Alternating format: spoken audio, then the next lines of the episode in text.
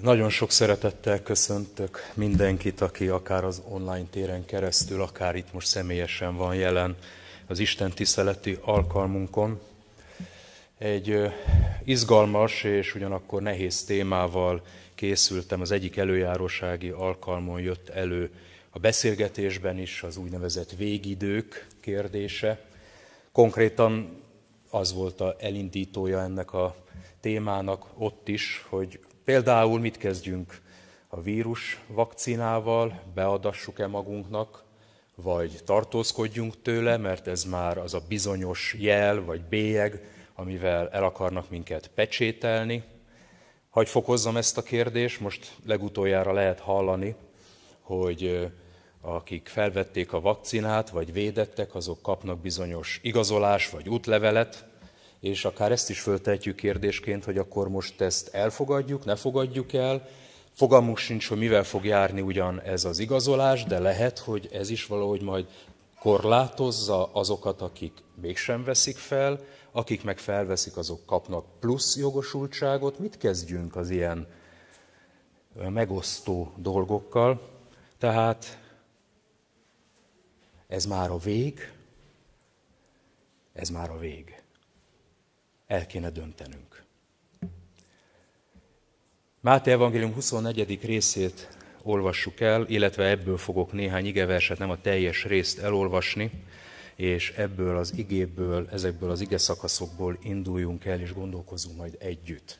Tehát Máté Evangélium 24. részénél nyissuk meg Bibliánkat, és az első résztől olvassuk a 22. versig. Amikor Jézus kijött a templomból és tovább akart menni, odaléptek hozzá a tanítványai, hogy megmutassák neki a templom épületeit. Ő azonban így szólt hozzájuk. Látjátok mindezt? Bizony mondom nektek, nem marad itt kő kövön, amit lenne rombolnának. Amikor Jézus az olajfák hegyén ült, odamentek hozzá a tanítványai külön, és ezt kérdezték. Mondd meg nekünk, mikor lesz ez, és mi lesz a jele a te eljövetelednek és a világ végének? Jézus így válaszolt nekik, vigyázzatok, nehogy valaki megtévesszen titeket. Mert sokan jönnek majd az én nevemben, és ezt mondják, én vagyok a Krisztus, és sokakat megtévesztenek. Fogtok hallani háborúkról, és hallotok háborús híreket. Vigyázzatok, ne rémüljetek meg, mert ennek meg kell lennie, de ez még nem a vég. Mert nemzet nemzet ellen, és ország ország ellen támad, én híségek és földrengések lesznek mindenfelé, de mindaz a vajúdás kínjainak kezdete. Akkor átadnak titeket kínvallatásra, megölnek benneteket, és gyűlöltiteket minden nép az én nevemért.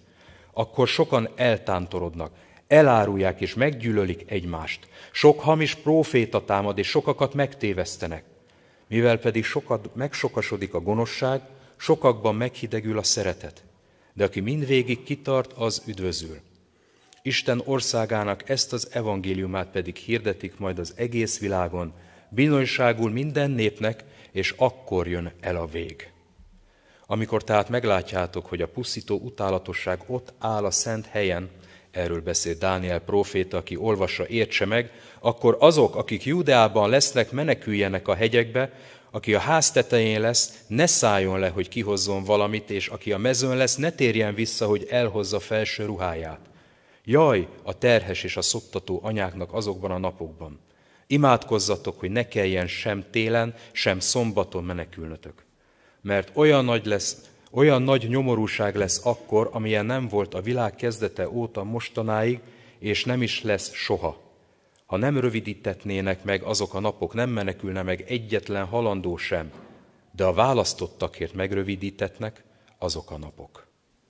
Imádkozzunk.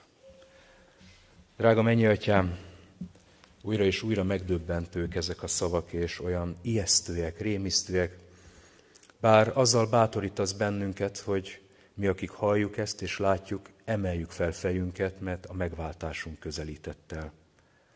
Hálát adunk, Urunk, hogy ezzel a reménységgel tekinthetünk a jövőbe, hogy Te végig tenyereden hordozod életünket, ott vagyunk a Te kezedben, belevésve markodba, és bármi is következik el, bármilyen nagy pusztulás, nagy nyomorúság is lesz, mi mégis a te kezedben vagyunk, és ami a legfontosabb, az életünket, azt nem vehetik el. Az üdvösségünket nem vehetik el, bár megölhetnek. Drága mennyatyám, kérlek, hogy nyisd ki számunkra most ezeket az igéket, és add, hogy megértsük aktuálisan az üzenetedet. Kérlek, hogy vezess bennünket, vezess engem is, hogy csak azt mondjam el, ami valóban szükséges. Amen. Foglalj helyet a gyülekezet. Az embernek teljesen természetes kíváncsisága az, hogy szeretné tudni a jövőt. Szerintem egyidős az emberiséggel ez a vágy. Szeretnénk tudni azt, hogy milyen lesz az időjárás, például azért, hogy mikor kell vetni, vajon túl sok lesz az eső, és akkor arra kell felkészülni, mert árvizek lesznek, vagy a fagyra, és akkor valamit meg kell oldani, hogy ne fagyjon ki a vetemény. Fel szeretnénk készülni az időjárásra. Milyen lesz, milyen időjárás várható. Elegészen odáig, hogy biztos vagyok benne, hogy olyanok is akadnak, akik annak örülnének, ha jövő heti lottószámokat tudnák előre, mert talán bebiztosítanák a jövőjüket. Furcsa módon ez a fajta jövőbe látás, most nevezzük úgy, hogy jövő kutatás, az nem egy teljesen elvont, ismeretlen dolog, ez komoly tudós emberek, komoly tudomány foglalkozik a jövőkutatással, és komoly eredményeket érnek el, akár a földrengések előrejelzésében, vagy az időjárások előrejelzésében, de hogy hagyd nem mondjam az utóbbi eseteket, a vírus előrejelzésben komoly matematikai, statisztikai háttér van amögött, hogy jó előre meg tudják, le tudják modellezni, hogy hogy fog terjedni a vírus, ezért fel tudjanak készíteni, és valamilyen fajta módon meghúzott, optimális veszteséggel számolva, gazdasági, egyéb dolgokkal tudjanak úgy irányítani dolgokat, hogy, hogy optimális legyen a veszteség. Ehhez kell egy komoly matematikai, statisztikai háttér, és megvan. Előre lehet tudni, elmondani, kiszámolni, hogy vajon hogy fog terjedni a vírus. De mindezek mögött mégiscsak az emberi tudás, leleményesség van, és azért Amire most vállalkozni fogok, az igazából az, hogy néhány alaptételt leszeretnék tűzni. Nem vállalkozom arra, nincs is akkora tudásom, hogy itt most belebonyolódnánk valóban, hogy mi lesz a jövő, mi várható. Talán azért sem, mert bizonyos mértékig Isten elrejtette ezt a kutakadó ember előtt. De azért arra igyekszem vállalkozni most ebben az Isten tiszteletben, hogy néhány alaptézist lefektessünk, ami mentén, aztán aki még inkább érdeklődik a téma iránt, az el tudja kezdeni vagy folytatni a kutakatást. A Bibliából, vagy hát ma manapság az interneten annyi mindent lehet találni, és az utóbbi időszakban is jelentek meg különböző előadások, igehirdetések a végidők kapcsán. Persze egyfajta bölcsesség kell, hogy ezek között tudjunk válogatni, mert aztán nagyon színes a paletta hogy ki és mit és hogyan értelmezi az előttünk álló időszakot. Tehát amire vállalkozom, hogy néhány alappillért letűzzek.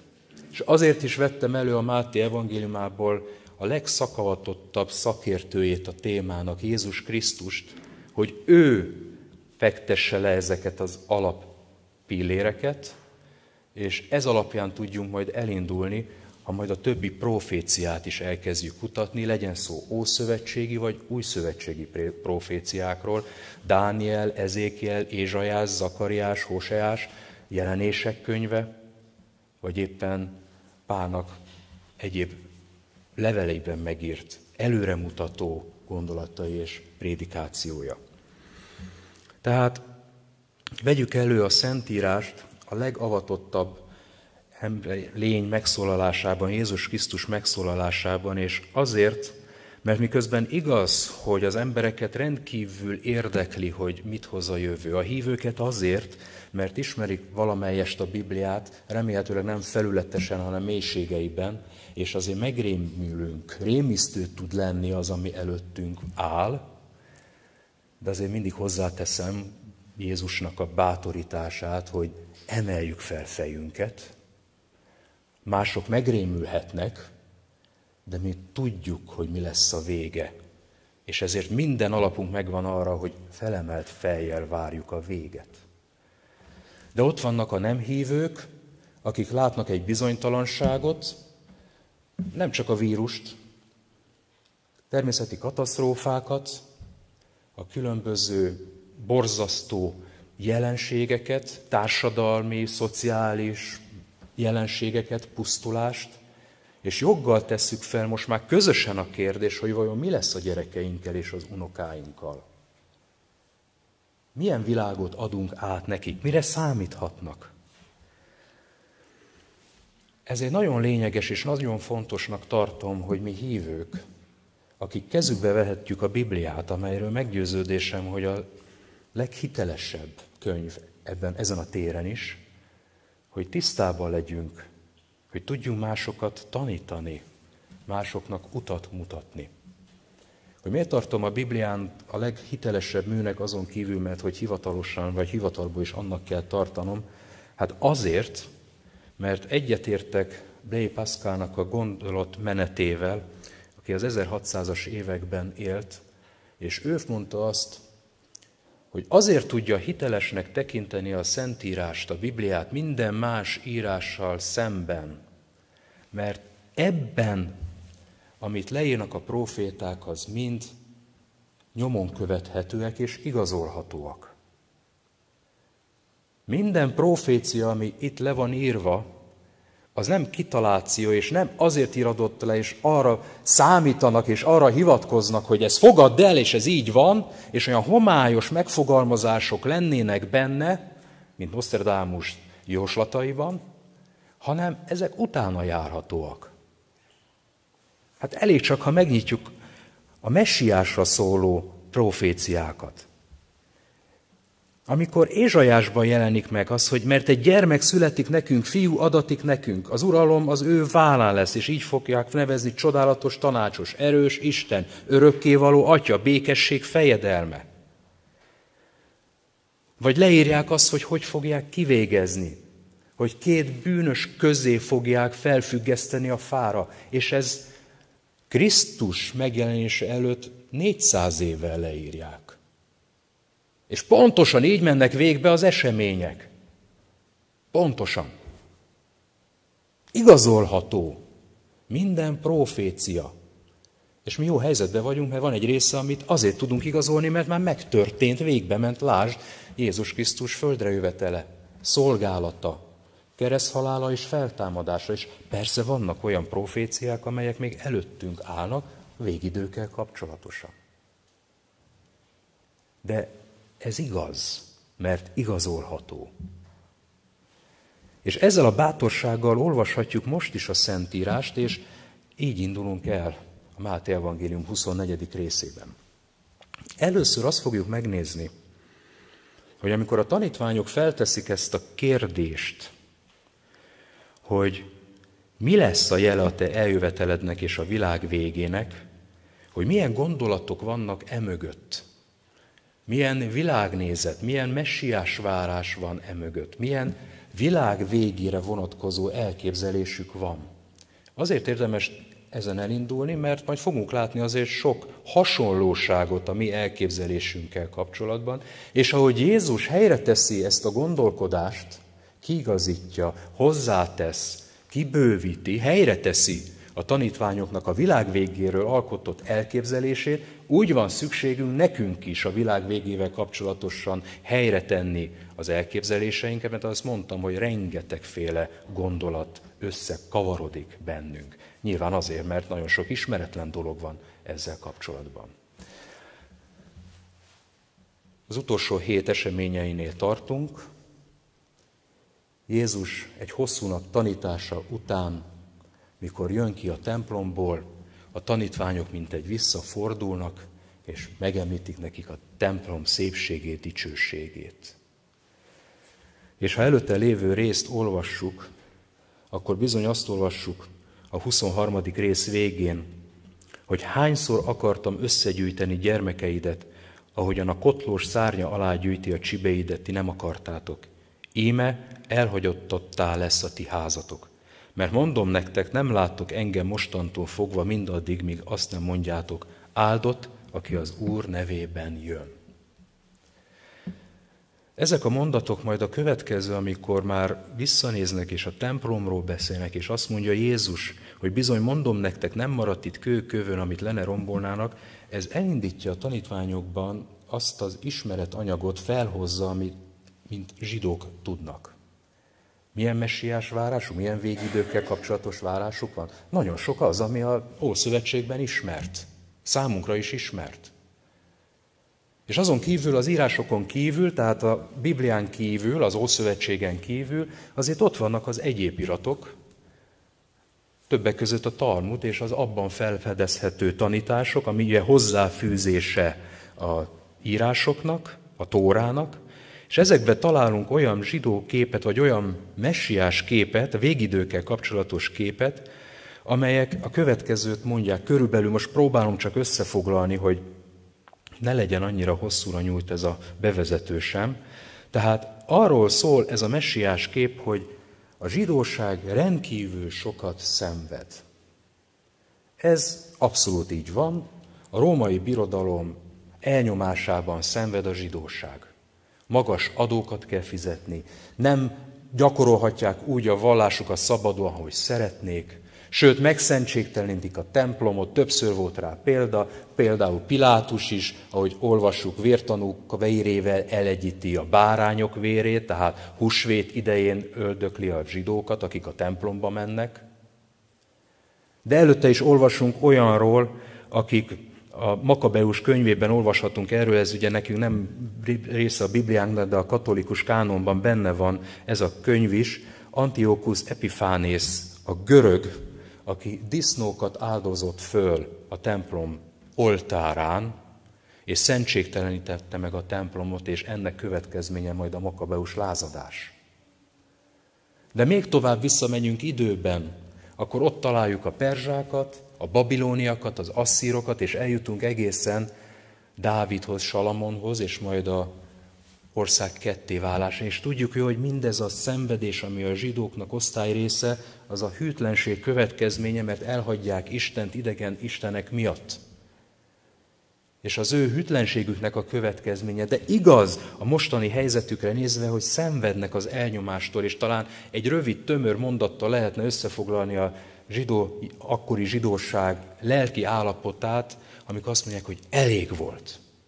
Elég volt az elnyomásból.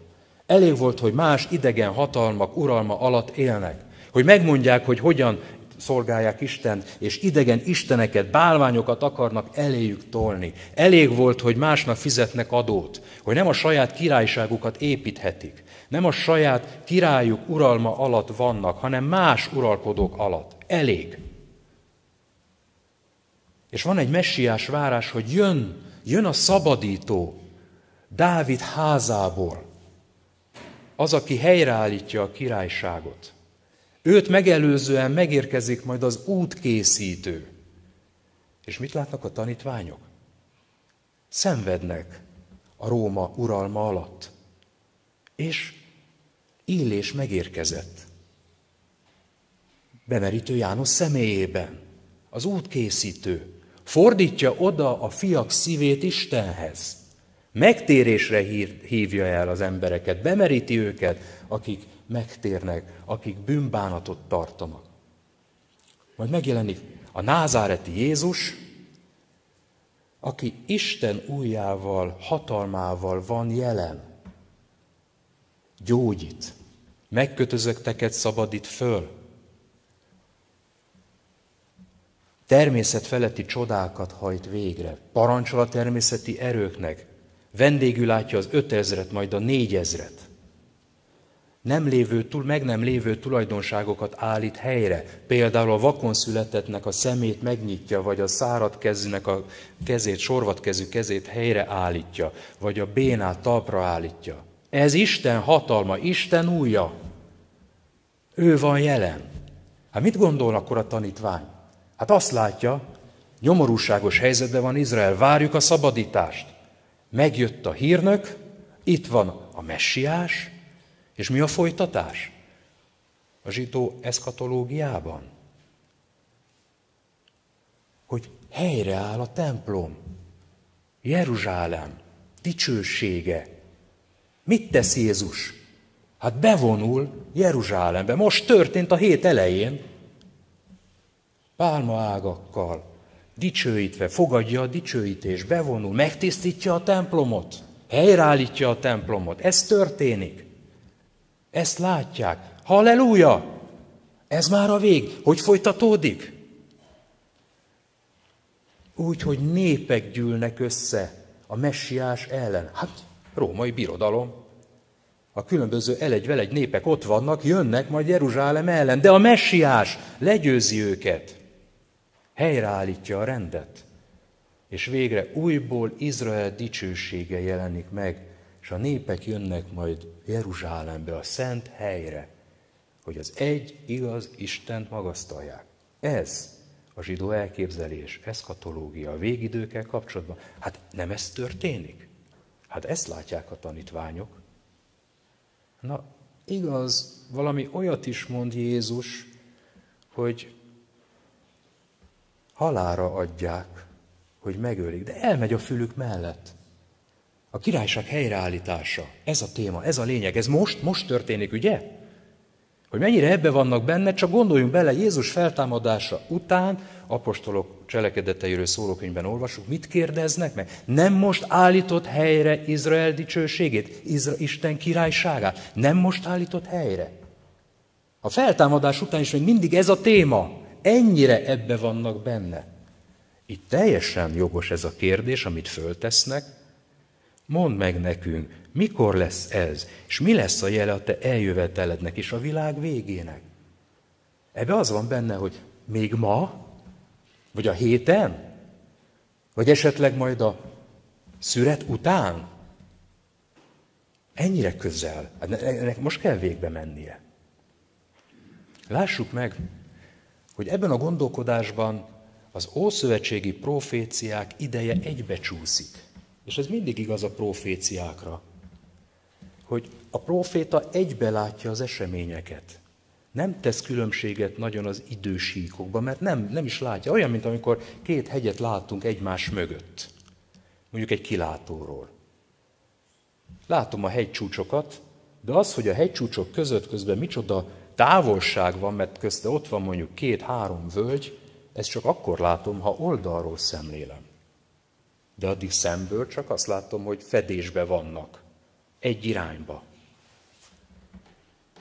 Pál majd úgy fogalmazza ezt meg, hogy ez, ez az elrejtett üzenet, az új szövetség. Az Ószövetségben ott van az új szövetség, azaz az pogányoknak hirdettetett evangélium. De ezt nem látja a zsidóság, az Ószövetségből ez nem jön elő, számukra rejtve van. Ez most válik világossá majd, hogy igen, ott van benne az új szövetség, a pogányoknak hirdettetett ige, és az, hogy elvétetett Izrael egy időre legalábbis. Feltűnt ebben a mondatban, amit előbb idéztem, amikor azt mondja, ítéletképpen az írástudóknak Jeruzsálem elleni panaszban, hogy elhagyottá lesz a ti házatok. Nem azt mondja, hogy az én házam, vagy az én Istenem háza, azaz a templom, hanem azt mondja, a ti házatok. Már nincs ott Isten dicsősége. Ezékiel profétánál is olvasunk ki erről, amikor Isten dicsősége elhagyja a templomot. Elhagyta Isten dicsősége a templomot. És miközben Izrael abban reménykedik, hogy Isten ott van a templomban, hát nem lehet elpusztítani, nem veszi észre, hogy nincs. Nincs ott. Elvétetett. Félretétetett Izrael. És a pogányok ideje indul el. És majd a végidőkben már megint lesz valami találkozás. Tehát van egy elképzelés a zsidóságon, a tanítványokban is, és talán Júdásnál láthatjuk ennek a mélységeit, az iskaroites Júdásnál, hogy mennyire nem tudja feldolgozni ezt. Ez egy komoly válság az ő életében is. Hogy meghal, hogy most halára megy Jézus, és nem állítja helyre Isten országát. Hát hogy lehet? Eladdig, hogy elárulja. Jézus nem tart ki. Ugye most is olvastunk ilyenről, hogy sokakat megtévesztenek, meghidegül a szeretet, elárulják egymást. Ez a lélektana a csalódottságnak. Ha valakiben mélyen csalódom, azt el is árulom. Képes vagyok rá elárulni. Mélység, nagyon nagy mélység van ebben. Tehát fölteszik a tanítványok a jogos kérdést, hogy nem ebben az időben, mondd meg nekünk, mikor lesz ez, és mi lesz a jele a te eljövetelednek és a világ végének.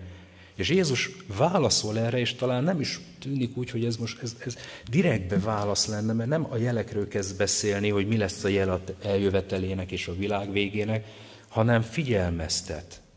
Ez még nem a vég. Öt dolgot mond, ami a vajúdáshoz tartozik. Volt néhány részem, néhányszor részem abban, hogy láttam a feleségemet vajúdni. Hát amikor először vajúdott, akkor rajtam volt az teljes izgalom. Én nem vagyok egészségügy is. Én attól féltem, hogy amikor eljön a szülés ideje, a vajúdás, és jönnek a fájások, és ezek egyre sűrűbben jönnek, hogy vajon beérünk-e a kórházba. Vagy ott fog nekem megszülni otthon, vagy az autóba, és mit fogok kezdeni, mit csinálok én ott. Tiszta pánikba voltam. És amikor eljött ez az idő, tehát 5 perces fájások, elindultunk, és hát 7 órát vajudott, tehát bőségesen volt időnk bejutni a kórházba. Így aztán a második, harmadik, negyedik, ötödik gyermekem születésénél már teljesen nyugodt voltam. Amikor elkezdődött a fájás, akkor én még nyugodtan megvacsoráztam, még aludtam is egy picit, hát majd még bőven van időnk, majd szépen elindulunk, és így is volt. De érezzük ebből, hogy a vajúdás az még nem a vég, az még nem a születés. De az is igaz, hogy aki vajúdik, az nem azért vajúdik, mert most fogant meg. Tehát valahol uton vagyunk. Értjük? Uton vagyunk. De még nem érkeztünk meg, ez még nem a vég, ez még nem a születés. De sűrűsödnek a jelek. Sűrűsödik a fájdalom. Igaz? A szülőasszonyok ezt nagyon jól tudják. És akkor eljön a pillanat, amikor megszületik. Szinte berobban. Kinél így, kinél úgy, most vonatkoztassunk el most már a szüléstől. Sűrűsödnek a jelek.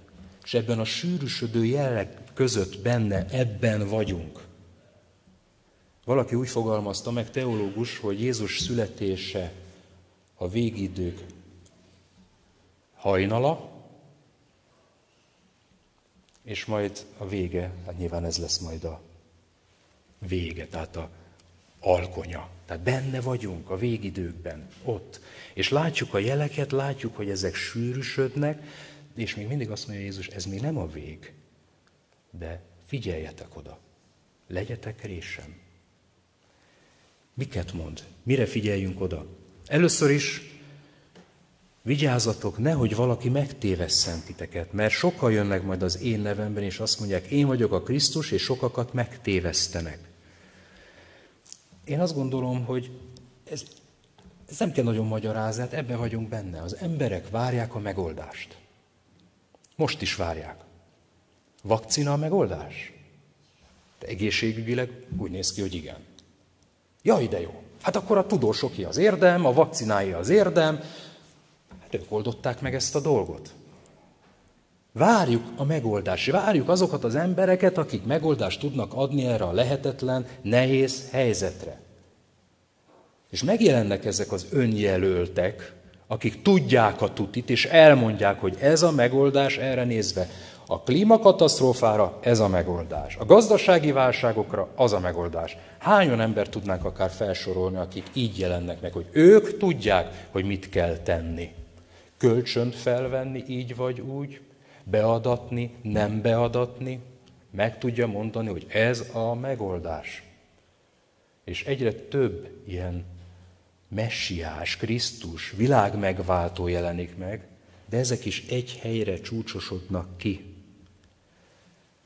az Antikrisztusba, az a világ megváltó, önmagát világ megváltónak mutató illúzionistában, aki majd úgy fog megjelenni, hogy ő aztán pontosan tudja, mi a megoldást, őt kell követni, utána kell menni, majd ő megmondja.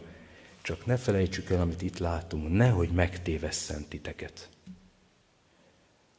Legszomorúbb ebben valóban ez a fajta illúzió, amit keltenek. És sajnos Isten népek közül is sokakat megtévesztenek ezzel. Ördőnek van egy nagyon jó taktikája. Lehető legközelebb megy az igazsághoz. A lehető legközelebb. Ezt leginkább a gyülekezetekben, templomokban tudja megtenni. És azzal, hogy közel megy az igazsághoz, így sokkal könnyebben el tudja téríteni az embereket Isten igazságától. Mert csak egy picit kell mást mondania, amit Isten igazsága mond. Ugye a legjobb példa erre a bűneset.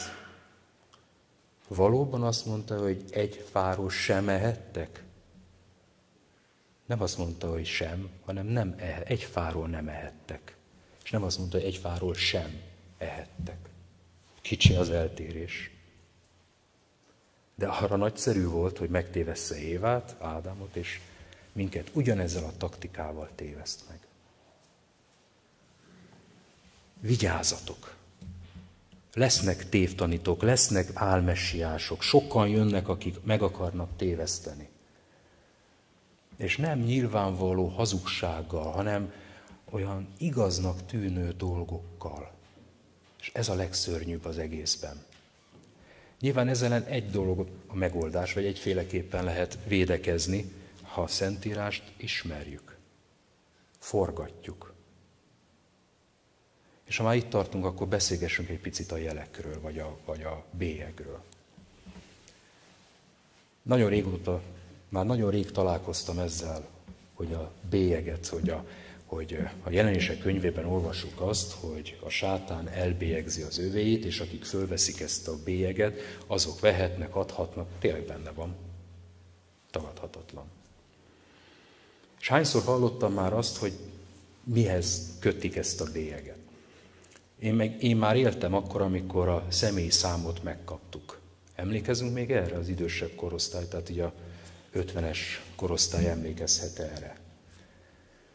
És bizony voltak azok, akik úgy élték ezt meg, hogy na a személyi szám, hát megbélyegeztek minket a személyi számunkkal. Ugye ez egyedi azonosító. Az én esetemben egyel kezdődik, a fiam esetében hármassal kezdődik, mert 2000 év után, 2000-es év után született. Tehát tudjuk, miről van szó. Ez lett a bélyeg. Elhozta a véget, hogy látjuk? Hát nem. Akkor jött a vonalkód.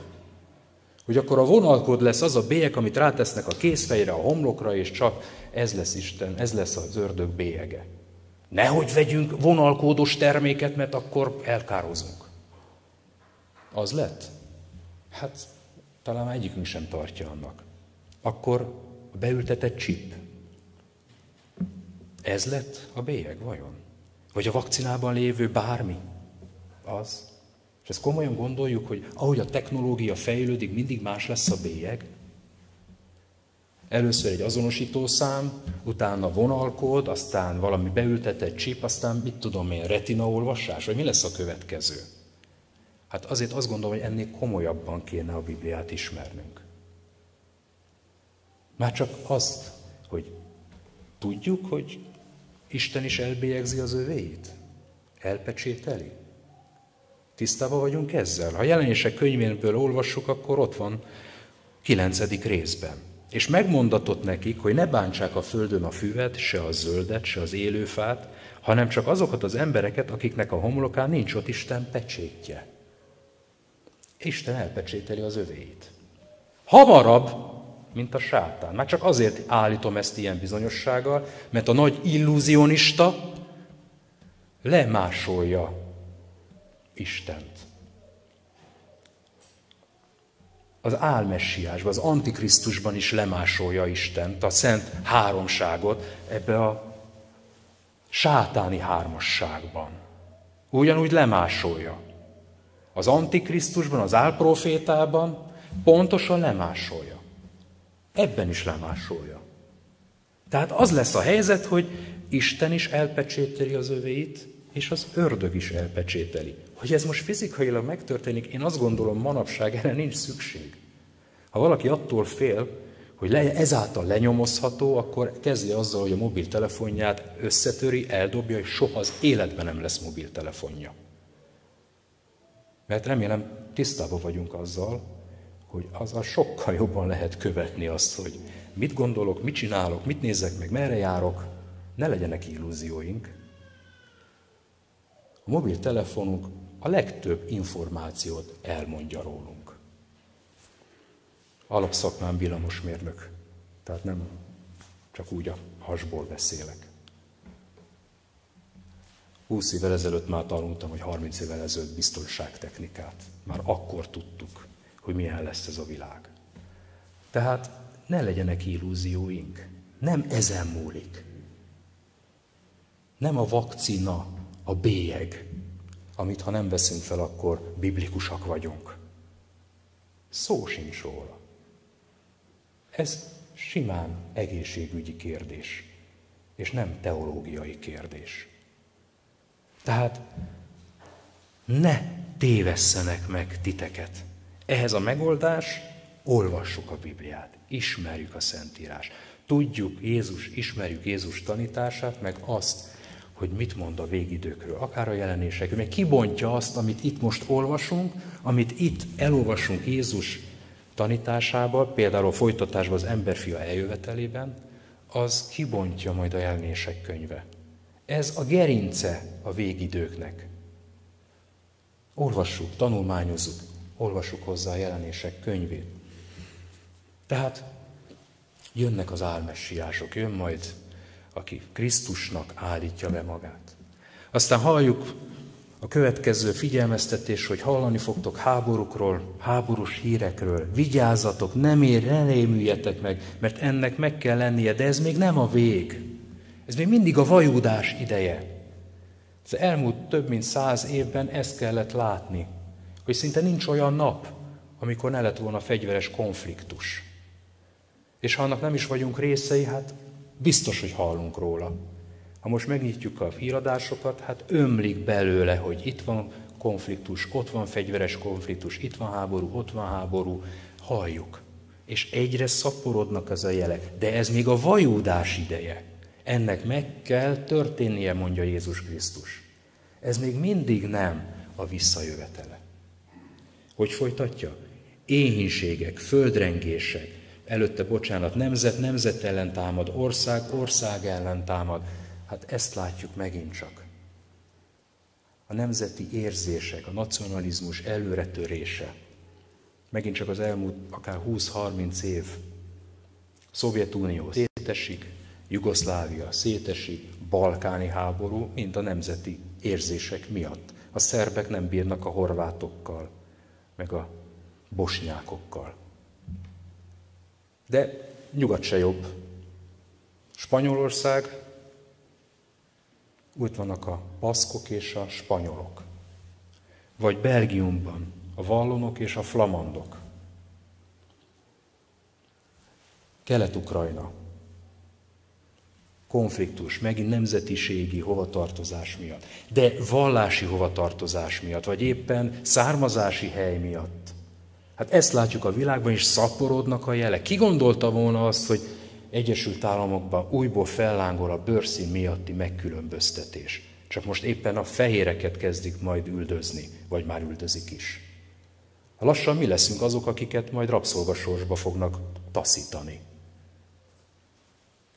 mert most ilyen világot élünk. Vagy a vallási hovatartozás. Vallási üldözés. Azért üldöznek csupán a nevem miatt, mondja Krisztus. Ha nem ez történik? Nyugati templomokba betörnek és elvágják a miséző papnak vagy az imádkozó nőnek a nyakát? Csupán azért, mert katolikus templomban ül, és Krisztushoz, vagy hát ő lehet, hogy éppen a Szűz Máriához imádkozik? De csupán a vallási hovatartozás miatt ez történik, ezt látjuk, sokasodni, és ez még nem a vég. Ez még csak egyre inkább fog szaporodni ezek a jelzések, ezek a jelek, ezek a tünetek. Gyűlölni fognak titeket. Azt mondja, hogy átadnak titeket kínvallásra, megölnek benneteket, gyűlölnek titeket. Ez a harmadik vigyelmeztetés.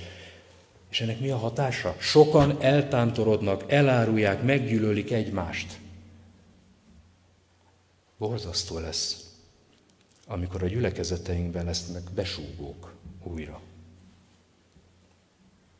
És átadják a neveket a megfelelő helyre, hogy ők keresztények, Krisztus követők, igaz hívők. Sok hamis próféta támad. Mindig lesznek olyanok, akik erre is megoldást fognak találni. És a szeretetlenség, amely, ahogy olvassuk, sokakban meghidegül a szeretet. Ugye ez mind következménye a gyűlöletnek, a besúgásnak, a gyanakvásnak, a bizonytalanságnak. Utálni fogják egymást az emberek, mert nem bíznak meg egymásban. És ez a szeretetlenség, ez fokozódik, most is jelen van, ennyi ideges emberrel ritkán lehet találkozni, mint manapság. Korábban talán nem voltak ennyire feszültek, idegesek az emberek. Hát ezt is fegyverrel száll ki egy autós konfliktusban az autóból, és megfenyegeti a másikat, hogy lelövi. Mert mondjuk megelőzte őt, hogy elévágott. A normális dolog ez? Hogy a családon belül, hogy elárulják egymást? Elárulja az apját, elárulja a lányát. Hát milyen világ? És ebbe az irányba halad a világ. És sűrűsödni fognak ezek a jelek. És ez még nem a vég. Ez még mindig nem a vég. De figyeljetek oda. Vegyétek észre. Lássátok meg, és készüljetek fel. És azt gondolom, hogy a legfőbb tanulsága a mostani időknek is, hogy vajon felkészültünk-e, amikor robbanásszerűen világossá válik mindenki számára, hogy megérkezett a messiás.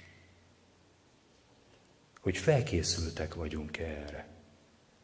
Hogy amikor újból itt lesz közöttünk, ugye további figyelmeztetésben majd azt olvassuk, hogy közvetlenül a manapok nyomorúsága után, a nagy nyomorúság után, erről most nem is fogok beszélni, azt majd böszörményeknek elmondom, hogy ekkora nagy nyomorúság után a nap elsötétedik, a hold nem fénylik, a csillagok lehullanak, az egek tartó oszlopai megrendülnek, és ekkor feltűnik az ember fiának a jele az égen. Nem ilyen susmusban, hogy te ott a sarkon láttuk az ember fiát. Nem így jön el mindenki számára nyilvánvaló lesz. Minden tért meghajol előtte. Azok is, akik a fára függesztették, és a miénk is, akik várjuk az ő visszajövetelét. Felemelt fejjel térdre hullva várjuk Jézus visszajövetelét. Várjuk? Várjuk? Ez a vég. Ez a vég. Ez csak azon múlik, Ebben az egészben csak egy a lényeg, hogy én készen várom-e. Lehet, hogy a szószékről nem megyek le, és már Krisztus elé kerülök. Készen vagyok rá? Testvérem, készen vagy rá? Ez még a vajúdás ideje. De ne legyen rejtve előttünk. Eljön Jézus. Mikor? Bármikor. Így legyen. Amen.